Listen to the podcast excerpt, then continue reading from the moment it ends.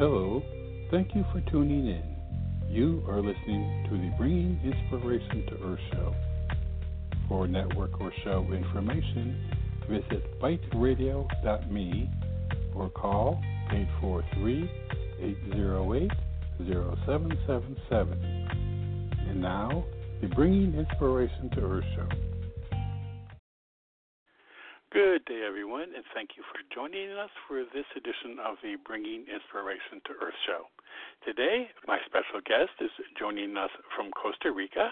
Her name is Sandra Shaw Homer, and we will be talking about her new book, Evelio's Garden Memoir of a Naturalist. In the enchanting world of Costa Rican highlands, Sandra Shaw Homer begins a memoir tracing the seasons and closely observing the natural riches around her. But Evelio, who helped build their house, interrupts with an idea to plant an organic garden on their property. Over the course of a challenging year of unpredictable weather, wild animals, and toxic chemicals, their friendship, grow, their friendship grows as Evelio teaches her about rural sustainability of Costa Rica in decades past. For more information, you can visit Sandra's website, which is writingfromtheheart.net. That's writingfromtheheart.net. And with that, I'd like to welcome Sandra to the show. Good day. Good day, Robert. It's good to be with you. Thank you. Well, I'm really um, happy to have you with me, and um, and I have to tell you, um, when when I said in the introduction the book is enchanting, it is.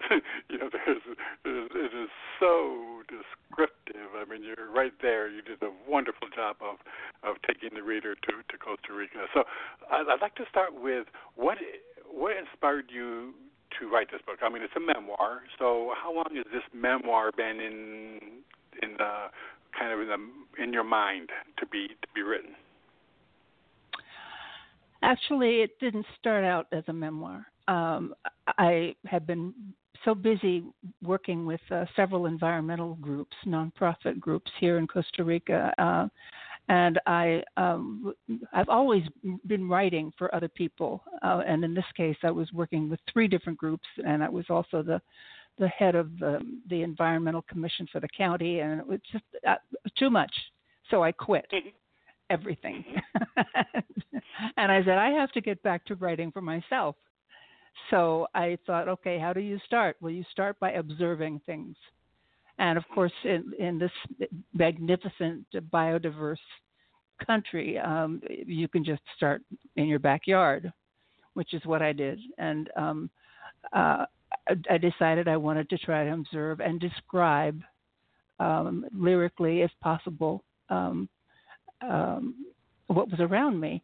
I, when I say lyrically, if possible, I, am inspired by Annie Dillard's book Pilgrim at Tinker Creek, um, where she um, she's a biologist, but she writes like poetry, and I wanted to try to move in that direction. But then Evelio shows up, and uh, and I'm starting to realize that uh, with his day to day craziness, and it was crazy, um, uh, that I needed to write more about myself in this book, not just the, the natural world. And of course, I had to tell Evelio's story too.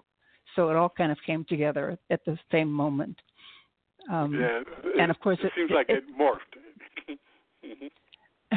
I think it does. I've been told it does, so I'm delighted. Yeah. You wouldn't mind, I don't think all listeners would know what a naturalist is. So can we talk about that, and then we'll move into Evelio. Okay, yeah, a naturalist is somebody who uh, I'm not a scientist. Okay, naturalists can be scientists who study the natural world. Um, in my case, I'm a backyard naturalist. I'm somebody who observes and describes. And I had to do a fair amount of research also um, about some of the plants and animals here. Um, so it, it, the, the, focus is on um, my connection with the natural world. That's really the the theme of the book. I, I think that that would that, that's a correct statement. Would you agree? yeah, I agree. Yeah, I agree. And and in addition to the natural world, I mean the people people in the culture. each area has its own feel, its own life, life. I think life force. So, um, so yeah. Yeah, and Costa Rica, the, the culture here is much more rural, and it's also uh, a bit like moving back in time. Um, uh, when I first got here 30 years ago, it really did feel as if I was moving. I had moved into a time warp um, because the the values were still were still here. Uh, the family values, the value uh, for for nature, uh, yeah. the the courtesy. Uh, uh, I I was as shocked to realize after my first month here that I had not heard a single rude comment. wow. um, it's it's a it's it's a gentler culture. Uh, uh, people are are help first and ask questions later. Um, it's um, it's a ki- kinder. It's it's um, that's why I've chosen to live here and become a citizen. It's just uh, so much nicer place than the United States at this time. Yeah, it sounds like it. It sounds like it. And, boy, we could use so much uh, more of that in in our day to day. Now, Evelio. So tell tell us. Uh, I mean, he reads as quite a character. yes, he is.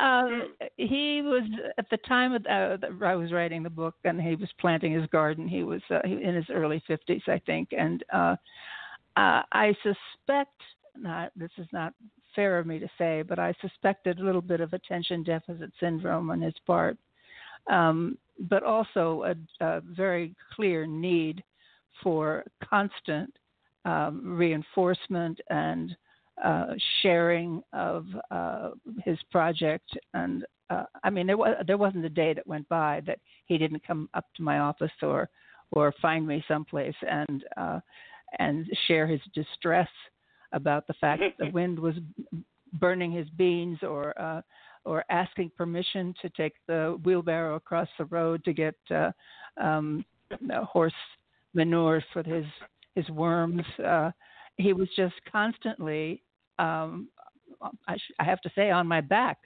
and he needed a lot of uh, of pep talks um, because he any little obstacle that came along, he was he's ready to quit and uh, I wanted to keep it going because I realized that this was a this was quite a story. I wanted to be writing about it. So um, yeah, I had to kind of um, babysit him quite a bit, yeah. and it's funny. Well, you know, it, well, in a, in a way, it sounds like well. First of all, um, the the need for attention of that that you know when I read about that, but um, also in the book that you indi- you indicate that Costa Ricans are happier working together than alone. So I mean that's also um, contrary to a, a, a you know here in the states, you know what, a, or even you know in many you know urban areas, you know. So I mean that's that's a different shift in in uh, work behavior. It's not just work behavior; it's the culture. Um, relationships are more important here. If a Costa Rican can relate to you uh, in any kind of transaction, um, he's happier. Um, the you know relationships require uh, time and and and and effort and courtesy and uh, all of those things wrapped up together. Uh, uh, you can stop and ask. We had a very funny situation years and years ago. Um, uh, my my ex-husband and I were driving to the beach, and I had a letter to mail, and um, we we decided to stop in uh, the town of Atenas and, and mail it there. Well, we asked no fewer than five people where the post office was. Well, Costa Ricans don't generally use the post office, and they don't usually mail things back and forth. At least, certainly, that was true 30 years ago. And so um, we got five different sets of directions of how to find it. And uh, we just finally gave up and went to the beach and, and never, never mailed that letter until we got back. Um, they, but they, the whole point being, they just were delighted to stand by the side of the car and chat Mm-hmm. And whether they wow. whether they knew what they were talking about didn't didn't matter at all. There was another apocryphal um, incident that took place when I was um, living alone, uh, a friend visited me, uh, a guy that I had been giving uh, English lessons to, and we were sitting on the front porch, and um, another Costa Rican gentleman came up. I, I knew him vaguely, but I needed to introduce the two of them. And they immediately entered into a long chat about um, where are you from, you know, what's uh, your mother's last name, da da da da da. It turned out they were distant cousins, and it took ten minutes for them to establish this relationship, but they really worked wow. at it.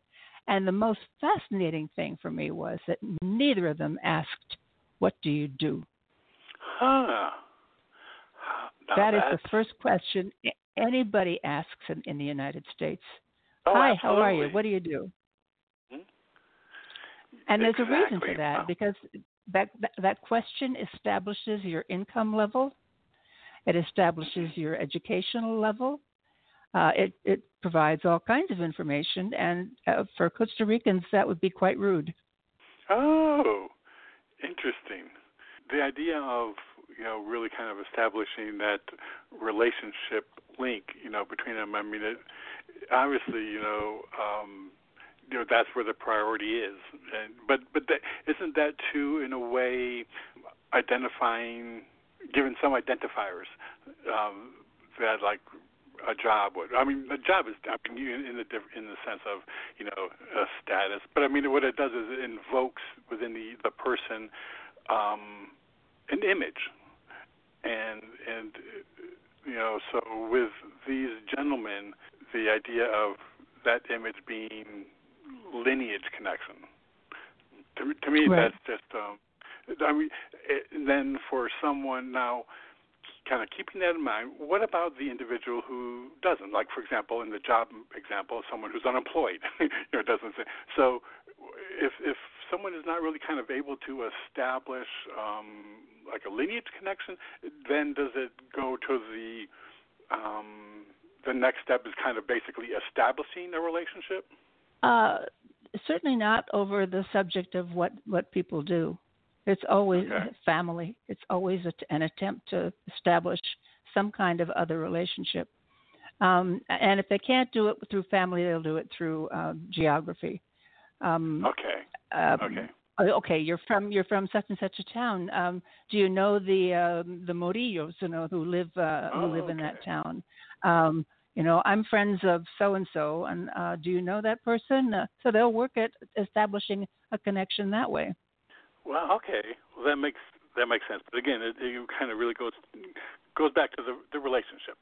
I mean, relationships, mm-hmm. is, you know, and that's a that's a that's a wonderful. um uh I don't know, just a, a wonderful approach, you know, in introduction and in emphasis, and and I think that that makes sense why people are more courteous and and and not rude, you know, is because it, it would affect the relationship. Mm-hmm, absolutely. Yeah. Yeah. Mm. Wow. Yeah. Now you you mentioned you know um, about Evelio and you know that need for attention and, and that kind of thing. To me, it sounded a little bit like um, he also kind of was like a garden, you know, that needed tending. Um, so did throughout the course of you know that uh, the year because you you know you know form, format the book in kind of a year format. Um, did you notice the fruits of of his labor in, or your even your um, contributions in Evelio? I mean, over that year, did he grow like a garden would grow? Uh, I think he did come to uh, some better self understanding towards the end uh, of that year um, when he talks about, you know, I'm I'm a I'm a farmer, I'm a gardener, I'm not a a merchandiser, I I, I can't sell things. Um, Mm. that was the real problem. I mean, he produced a lot of vegetables, but he couldn't sell them, and uh, he was looking to me to to do that for him. And uh, he said I could I could take on a partner, but then you know the it wouldn't uh, it wouldn't work. Uh, the, the finances wouldn't work. Right. Um, yeah. So he he said I think I'm going to try to find a job where I can um, use my farming skills, but not have it be my own garden that I have to market. and he, he works very well in construction, but of course at that time, this was 2009, construction, pardon me, was a real bust. You know, it was right during Right. the world um, wide recession, and um, so that was kind of closed a closed door to him. And he really needed somebody to give him a boost somewhere. Unfortunately, Mhm. my husband Roger couldn't find any additional work for him. Uh, you know, a, a chore here and there, but not. And Right. and of course, we were giving him things to do in the house because the house wasn't finished. So uh, that kept him busy also. But uh, he just uh, was is kind of unemployable to the degree that he is so insistent on on, on getting your attention and feedback. Yeah. And it's yeah. um, he's uh, right now he's happy as a clam. I'm just delighted. He's uh, there's a very wealthy individual uh, in one of the local uh, towns that has got Evelio building raised plots all over his lawn Oh. in which he's planting organic vegetables. And um, this it's not up to Evelio to sell them. He just has to grow them. Perfect. and so he's happy. Yeah, Right. he's very happy, Well, that's good. and he's getting it's- paid to do it. Yeah, and it's, and it's wonderful that you know your experience was um training ground for that. You know, it's kind of a stepping stone Mhm. for him to do that. So, so Right, now, it was definitely.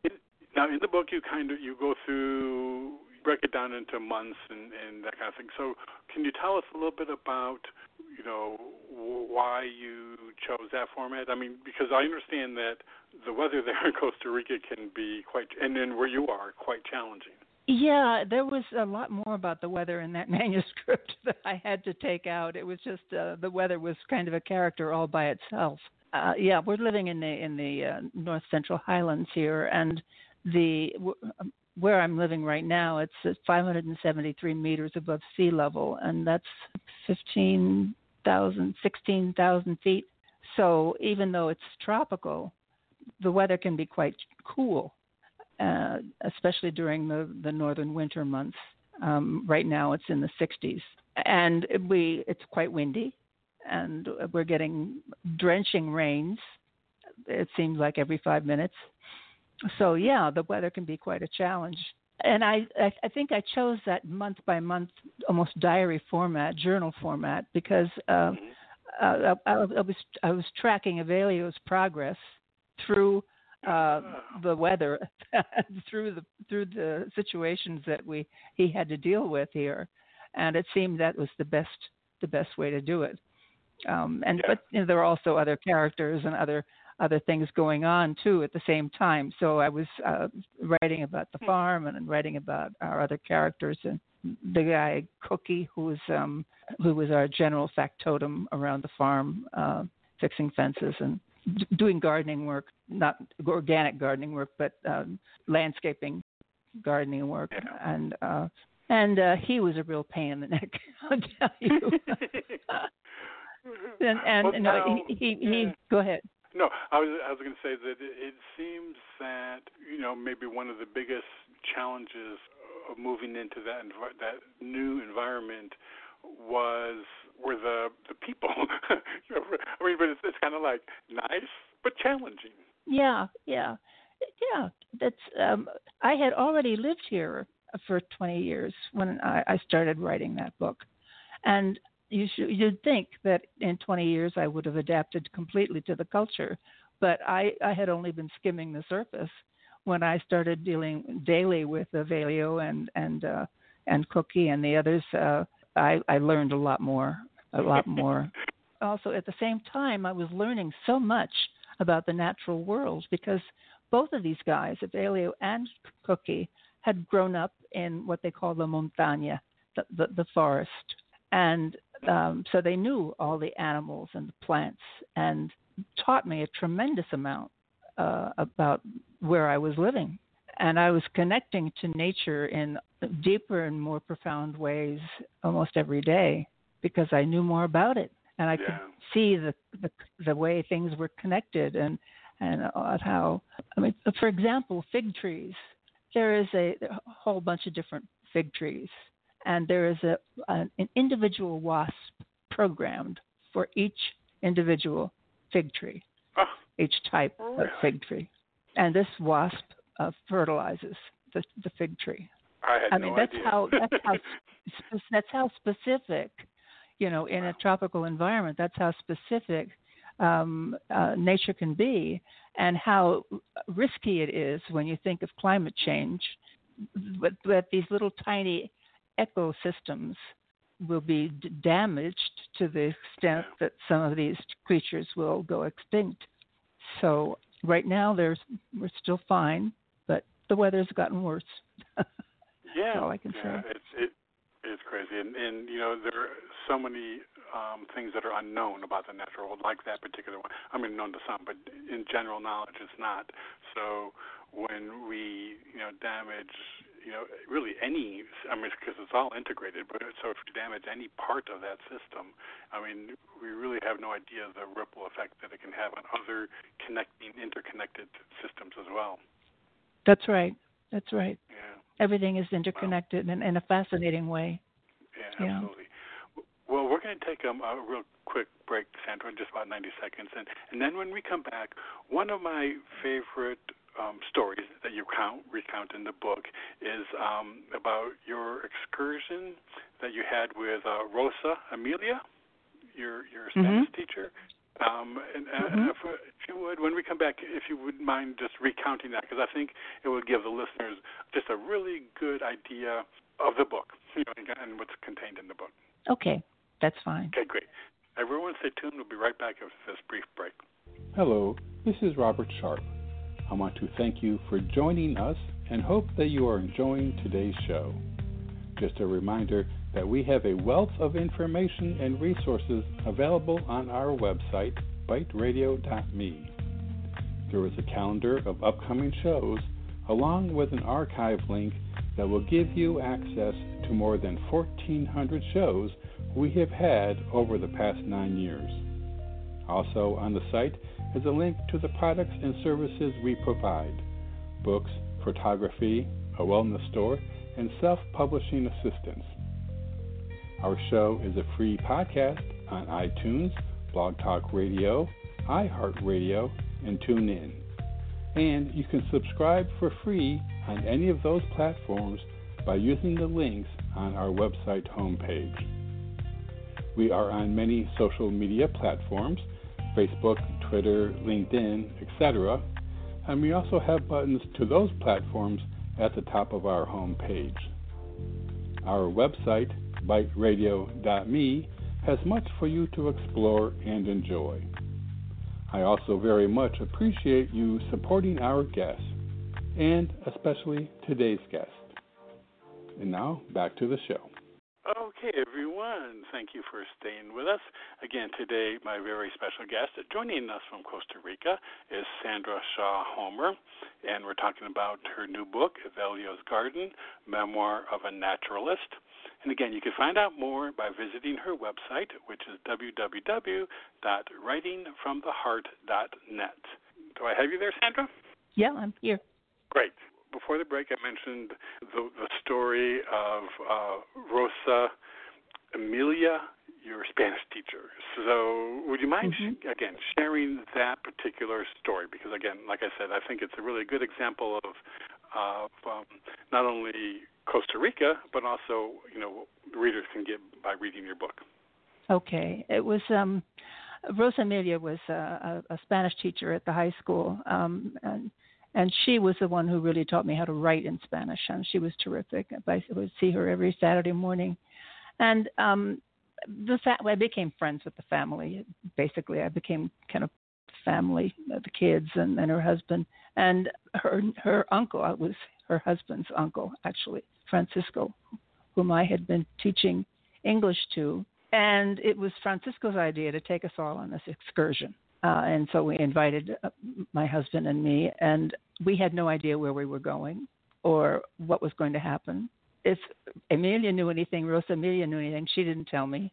And uh, so they just piled the, the kids and the coolers and the and the the folding chairs, you know, in the back of the car and their car, and we followed them up into an area north of uh, the town of Cañas, which is about a half an hour away from here. And in these back roads, these dirt roads, way, way, way, way, way, way, way, way up. But I don't know how anybody could find this place, um, but Francisco apparently had taught a school in this remote district years and years before. And so when we uh, arrived, uh, we're at this farmhouse, this wooden farmhouse with a giant Guanacaste tree hanging over it. And there's no electricity, there's no telephone, no modern amenities, whatever. The the water comes from a, a spring, and there are a couple of sons, and then a, a mother who is a very old-fashioned woman. She her hair was wrapped around her head in this very elaborate old-fashioned way, and they had no idea we were coming because there had been no way to let them know. So, uh, but that didn't matter at all. They were delighted to see us and it's the tradition in Costa Rica to uh, uh, greet people with a, a, a, kiss on the cheek. So even though we didn't know these people, uh, we all got the traditional kiss on the cheek. And then it was arranged that uh, they would take us to show us uh, some petroglyphs on the farm. And so they saddled up a couple of horses, and uh, I was allowed to ride one of them. And then they put the kids on the other and off we went. These these uh, two sons were quite rangy and and tall. Of course, nobody spoke any English, and our my Spanish wasn't as good then as it is now. But it was hot. This is the uh, Guanacaste is uh, this is the lowlands of Guanacaste uh, is a much different climate from the highlands where I live, much hotter. And it's there was just this savanna that we crossed and I'm thinking, oh, this is perfect rattlesnake country. And I was very glad I was riding a horse. But it, they it took about a half an hour. They led us to this gorge, uh, and we had to kind of climb down into the gorge and cross a river. They they used the horses to ferry everybody across through the river.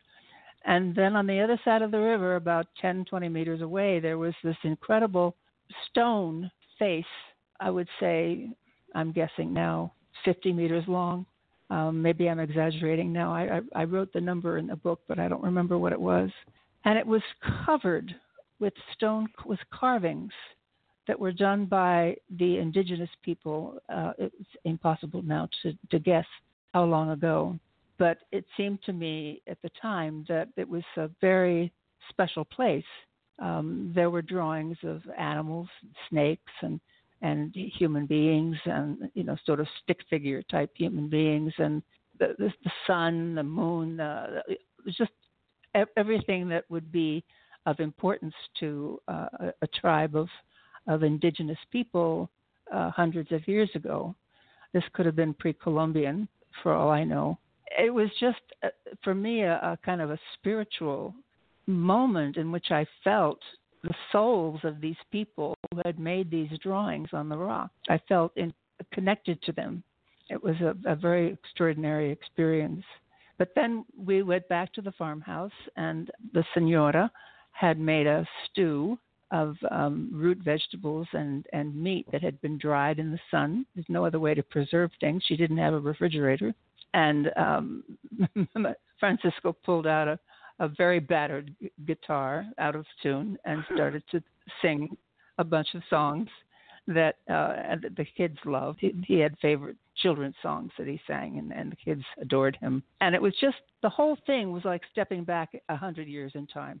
Uh, at least a hundred years in time in terms of the farmhouse and, and the whole ambience there. Uh, it was easy to tell that the, the wood of the, of the farmhouse had been cut and planed on that very farm the whole thing had just been totally sustainable all by itself. There was no need for any outside. There, there was no outside help. Um, you just did it yourself.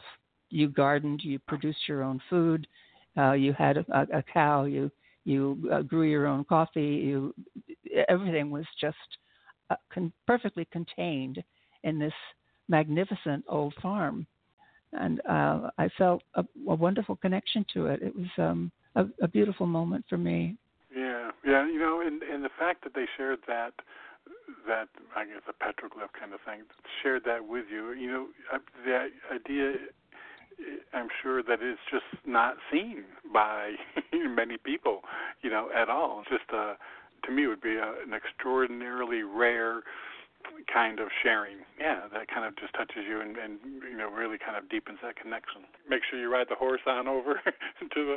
Uh, to check if I ever went back, I'm sure, I'm sure they would recognize me, and um yeah. it would, uh, and they would treat me the same way, even though it was so many years ago. Yeah. Now, uh, this is your memoir, and whenever I speak with individuals who do memoirs, you know, a lot of times there's, you know, personal information that's shared, and I find it uh, very courageous for people to share that. Now, in, in your uh, memoir, you have a, um, experience where it came to alcohol and and how you know it in, in different environment it had different um impact in, in the different environments. So would you mind sharing first of all, you know, why you shared this particular experience, and can you tell us about it and why you shared that experience? I wanted to tell the story, my story in Costa Rica. Now, of course, I go mm-hmm. back even further in time at, at times, but but that was very much a part of my story of being in Costa Rica um, because my ex-husband felt much diminished when he moved here, having lost the prestige that he had enjoyed in his career in Philadelphia, and uh, he wasn't getting the kind of feedback that he was used to getting. He loved gardening, and he did that, and he loved fishing, and he did that, but he just wasn't getting what he'd always enjoyed in his profession, and and I started to realize that he was hiding bottles around the house. He even had one under the seat in the back in the, back seat in the car. I, I began to realize that early in the morning he would get up before me. Uh, I would uh, see him, and, and he'd he'd be drunk. Finally, Betty, who was our our maid, uh, told me that she had seen him pull a bottle out of the freezer. It was um, vodka was the drink, uh, and and just drink right out of the bottle first thing in the morning.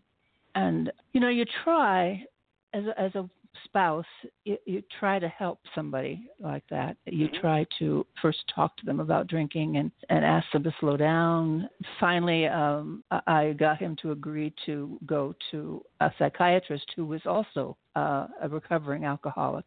Okay. He was a, an, an American who had moved to Costa Rica during the Vietnam War and he was extremely helpful to me in, in, during this process. But my husband actually convinced him that he was not an alcoholic. he was that good oh. uh, at, wow. at uh, his his own public relations.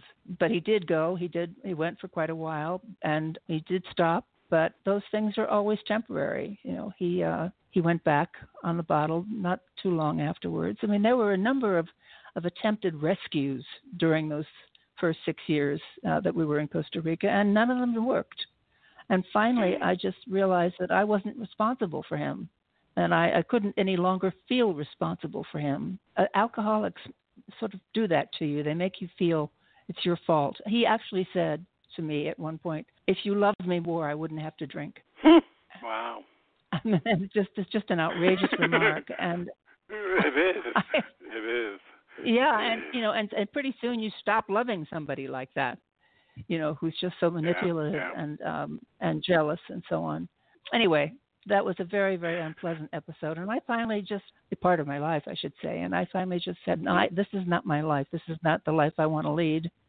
And I was about to turn 50, and uh, I thought, hey, you know, I want, I, I don't want to repeat this mistake. I want to, I want to find a life of my own, and um, and so I left him and it got really ugly. It was it was two years of real ugly harassment and nastiness and talking around town, saying terrible things about me, and before we could finally get some kind of uh, agreement, um, wow. it was just nasty, and nasty. In, in such a small small town, and, and where relationships are kind of like right in the forefront, that had to have been exceedingly um, stressful. I mean, the pressure just. Whereas, you know, if you happen to do that in Philadelphia or New York, you know, chances are, you know. Mm-hmm.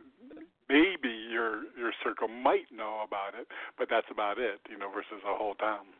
Well, fortunately, I mean, th- th- there are two communities here.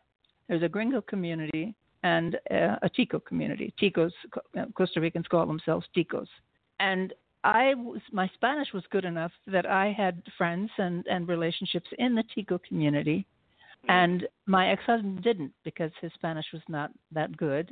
Uh-huh. Um, so he he relied on the Gringo community. It was an interesting split. So it was the Gringo community that was hearing all this nasty stuff about me, and it did Ah, it okay. didn't go over into the Tico community. It was fascinating that it just didn't Huh. uh, it, because none of the Gringos spoke much Spanish. So Ah, okay. Okay. I was having I was having a normal life with my Wow. Tico friends, and uh, of course it wasn't a normal life in the sense that uh, all of this stressful Right. stuff was going on on the on the other side. Right. But at least I had people who would help me. Uh, I needed Right. to find work, for example, and um, so um, a, a local veterinarian who's the, the the head of animal health for uh, Guanacaste for the um, Ministry of Agriculture. Uh, he got me a job his uh, sister-in-law was uh, the head of a, a language institute in San Jose, and they wanted to open up English teaching classes and teaching English classes in in my town, Tilaran. And uh, so, just based on my previous experience, they hired me, and so I was giving night night classes for a year or so with them, and uh, you know I was surviving. Uh, Yeah. and finally I got uh, I managed to get uh, some alimony out of uh, out of my ex-husband. Uh, alimony actually just means um, a, a food budget, if you will. We, we have the word alimentation, uh, English, uh, which means feeding. So it's been that's a Latin-based word. I, I love language, so that's forgive me for that little. No, Diatribe. no, it's wonderful. But I like that. but anyway, yeah. Uh, so finally, I got some some alimony, which wasn't very much, and uh, but I still needed to work. So I was giving piano lessons, I was giving Spanish lessons, I was um, doing anything I could. I, I was helping people manage their farms when and when they were not there. Um, uh, I was helping people with legal stuff. Uh, you know, if there was um, a property transfer, um, some gringos buying something in the area. Um, uh, I would get called in to the lawyer's office to uh, interpret and to uh, Oh, yeah. translate the uh, the sales agreement. You know, and um, so I was I was getting making some money, not a lot, but I was making enough to survive, Mm-hmm. and it was a difficult but challenging, and but I was free, Right. and that was the most Right. important thing. I was It is. There's no, there's no New life. nothing like that. Yeah, nothing like that. Uh, that sense, you know, and and if you can't have that sense of freedom in a in a relationship, then it, it needs to be changed. Um, well, Yeah. so now, what do you, what what is your hope that the readers are going to take away from reading Evelio's Garden? That's a good question. There's so much in it uh, about the natural world and about the culture here and um, the values here, and my story, my personal story. Mhm. Um, I think probably most importantly, it would be the connection to the natural world. The um, Yeah. we are facing, um, as humanity is facing, a terrible crisis now, and it's I think so much more important for us to be aware of the natural world and and its riches. If, if we're not aware, then we're not going to work to protect it. That's just, I guess, what I wish people could take away. Yeah, well, we know that uh, um, your description of, you know, your experience, you know, the, the the natural world there in Costa Rica, really comes through in the book. You know, I mean, it's it's one of the, I mean, you, people are transport. I felt transported to there. You know, it Oh, kind of makes me want to go there. Um, now I'm, I don't know about doing that trek over to the petroglyph, but uh, you know, maybe given a horse, I might I might choose that. But um, but it's it's one of those things where not only the the, the natural world, but you you really convey the sense of the people there, and and it's just so dramatically different from you know like our experience um, here in the states, or again, even in any, I would think, any urban area, you know, it would be a, just a refreshing reminder that there are different ways of living, there are different values, there are different things that we can place, different places we can put our attention if we choose to. Yeah, yeah. I think um, we have to try to um, open up to what I think is happening in in th- this incredibly um, partisan environment um, in the United States. Is that we're losing the sense of community, hmm the sense of working together the sense of helping your neighbor, and I think it it leads to uh, well, it's it's him or me, you know, so it's going to be me, right. and that's uh, a, a, not a very moral stance. And I, I've been very distressed at, at the news of, of what's going on in the United States, and uh, and I'm so grateful I'm here. yeah. Um, well, it is distressing to us here too, to many of us here. Um, I'm sure I, I would think on, sure. on both, you know, both perspectives, but it has to be. But the, you know, the idea of um, working together, you know, living together, and having that common experience for for the betterment of the grander community is is really yeah, it's, it's what we're missing here, and it's you know you know conveyed in your book, and I really hope that we can you know turn things around. It's probably just a huge ship that's going to take a while to make that turn, but um, hopefully we can. So, well, well I, I I really helps. well, it does, I think. So I really want to thank you for your time today. I've really enjoyed our chat, and, and it's a wonderful book. Thank you so much. I've enjoyed it talking with you too. You've been very Great, helpful. Thank you. Thanks. You're welcome. Again, everyone, today my very special guest has been Sandra Shaw Homer, joining us from Costa Rica, talking about Evelio's Garden, Memoir of a Naturalist. And again, you can find out more by visiting her website, writingfromtheheart.net. Um, and do go and visit. She has blog posts uh, that you'll really enjoy reading. So, everyone, I want to thank you for joining us for this edition of the Bringing Inspiration to Earth show. And until we meet again, thank you for tuning in. You've been listening to the Bringing Inspiration to Earth show. Remember, our show is available as a free podcast from Blog Talk Radio, iTunes, TuneIn, and iHeartRadio. To follow our show, visit our homepage at biteradio.me and select the platform you use most. You can also find us on Facebook, Instagram, and Twitter at BITE Radio Me. Until we meet again, remember to be a bright light by bringing inspiration to your world and to the lives of those you touch.